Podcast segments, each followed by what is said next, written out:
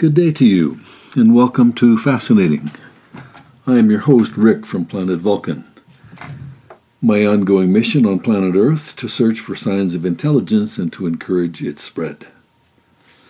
I have a special message in this essay for young Earthlings who are attending college or university, also for those who are thinking about attending. You are living in interesting times. This characterization historically has often been considered a curse because interesting is typically taken to mean tumultuous and fraught with danger. These times are particularly interesting to you who are listening to me now because there are memes as well as viruses roiling the flow of life on your planet that will continue to roil the flow during your time on planet Earth. Much of the time, this amplified roiling is amplified destructive too. This is just one of the facets of reality you will have to deal with, even as you search for silver, silver linings. And that is one side of the interesting times coin. The coin also has a shiny side, you might say a side that is silver with dark linings, which means that the changes that are taking place in your time could also mean that doors which were closed before are now open. And some of them lead to a bright future. But you must choose well when you choose which door you want to see opened. A university is ideally a place of intellectual ferment. It is many other things as well a place to socialize, a place to participate in activities, a place to begin to understand what it means to grow up, and a place to explore idealism. At your age, pretty much all experiences are learning experiences. My advice to you is to say yes often to new things. Do not make deep commitments just yet, but do not resist being taken by a variety of things. Remind yourself now and again that you are just an egg who has only recently hatched. Before you can allow yourself firm opinions, you need to finish growing your feathers and your wings. And most importantly, you need to learn how to forage for yourself with this final blossoming of your being into adulthood comes a more profound understanding of nature, a depth of understanding that you're unlikely ever to plumb without going through this experience. Many of your professors, by the way, have managed to avoid learning to forage in any meaningful way. Many of them have done nothing but attend school and teach school. Bear this in mind as you listen to them. Also, at your age, you are very keen on making friends and on entering into love relationships. These impulses are answers to deep appetites with which nature has endowed you. A Vulcan uncle would advise you to savor your experiences and to create memories and personal connections that you will treasure. You will feel your strings being strummed when you gaze upon a particularly beautiful person. Sometimes the strumming is instantly powerful, and other times the strumming will start softly and then crescendo into an experience you could never have imagined before you went there. And if this happens to you, you will ever after need to satisfy your longing for more. Nature is working its magic on you.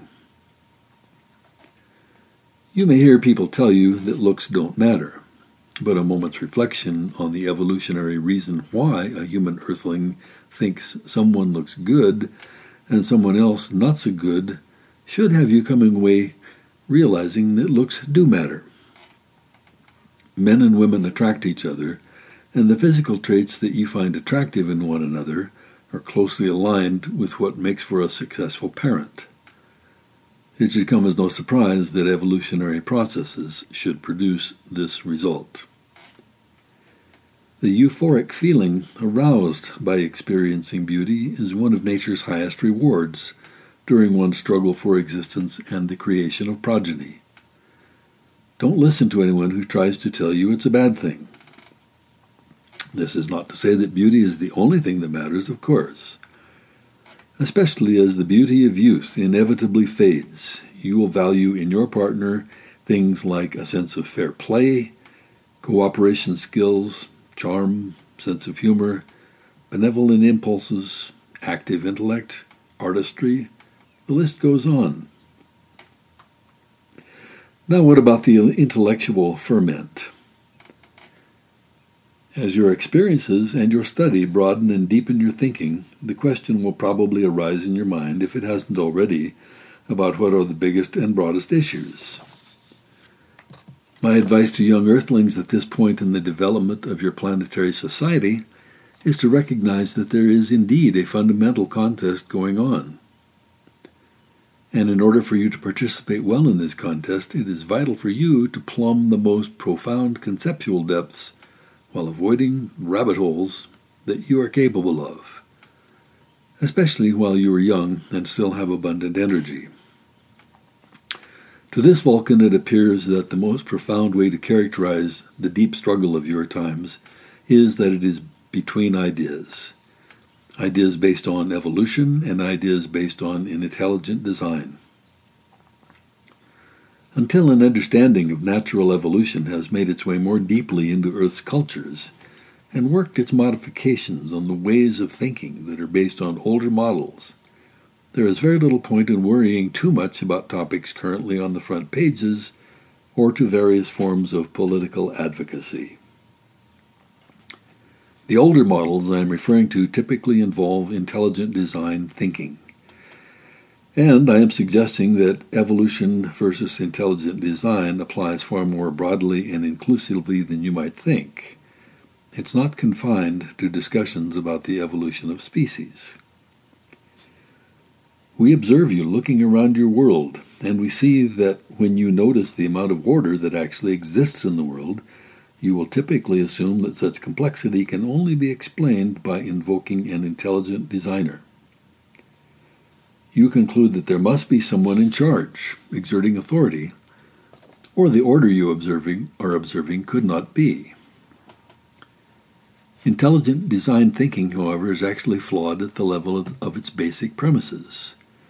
A study of natural processes in the mindset of evolutionary thinking reveals how complex systems evolve in such a way that order emerges spontaneously. The typical earthling following the older models believes that the only thing that can possibly emerge spontaneously is chaos. This is something earthlings really need to work on. It seems certain that evolutionary thinking will eventually supplant intelligent design thinking on your planet. As Tufts University philosopher Daniel Dennett has written, Evolution is like a universal acid that nothing can contain. In the short run, however, intelligent design thinking continues to hold sway in many subject areas at the university. And the people who cling to this way of thinking will continue to create much grief among you before it becomes even more glaringly evident to more and more of you that intelligent design thinking is a dreary intellectual backwater. It is instructive to remember that the university as a modern institution had its beginnings in feudal times, and there still exists in the academic world much of the legacy of the feudal aristocracy, and I'm not talking about just the caps and gowns. In feudal times, it was the job of the universities to school the young aristocratic males and prepare them for their roles as members of a ruling class and the university scholars served as advisors to the rulers. But of course, the scholars didn't get to do that unless the advice they gave pleased the rulers. You were not invited back to court if you told the ruler that things would probably work out better for all concerned if he just butted out. Much of today's approach to academic subjects still embodies the viewpoint and the ideals of the feudal aristocracy with changes that are just superficial, even as society has changed in profound ways. For many centuries on your planet, the town has increasingly been supplanting the castle as the central focus of human activity. The current occupants of the castle are still strenuously resisting this trend. When aristocratic rule in Europe was finally broken, it was common for people to believe that just throwing out or beheading the current set of aristocrats constituted a revolutionary change. But this is shallow thinking. If you just substitute a different set of aristocrats who think in much the same way as the old aristocrats, but supposedly with more benevolent intentions, what has really changed? Isn't it just the same shit with different flies?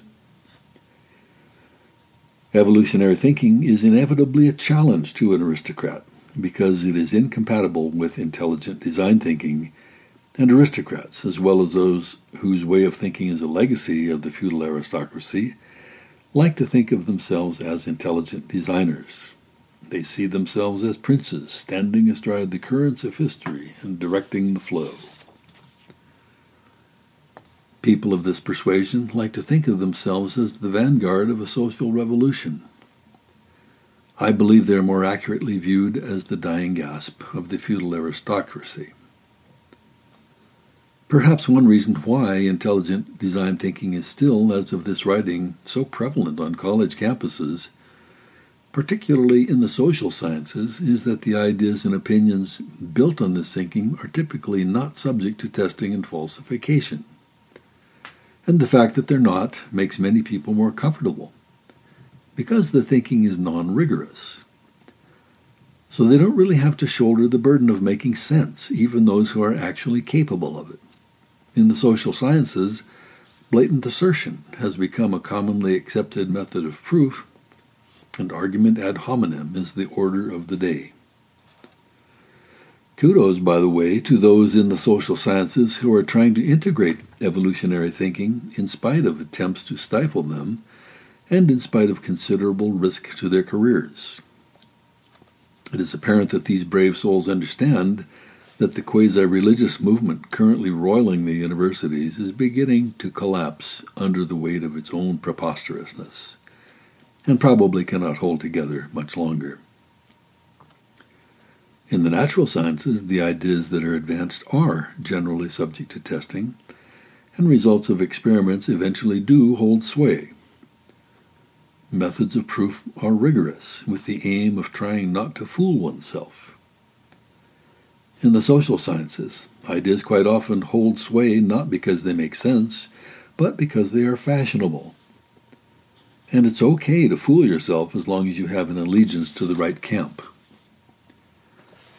If you press the people of the intelligent design persuasion about the deeper meaning of what they are advocating, you will find that they always tell you that their intentions are good.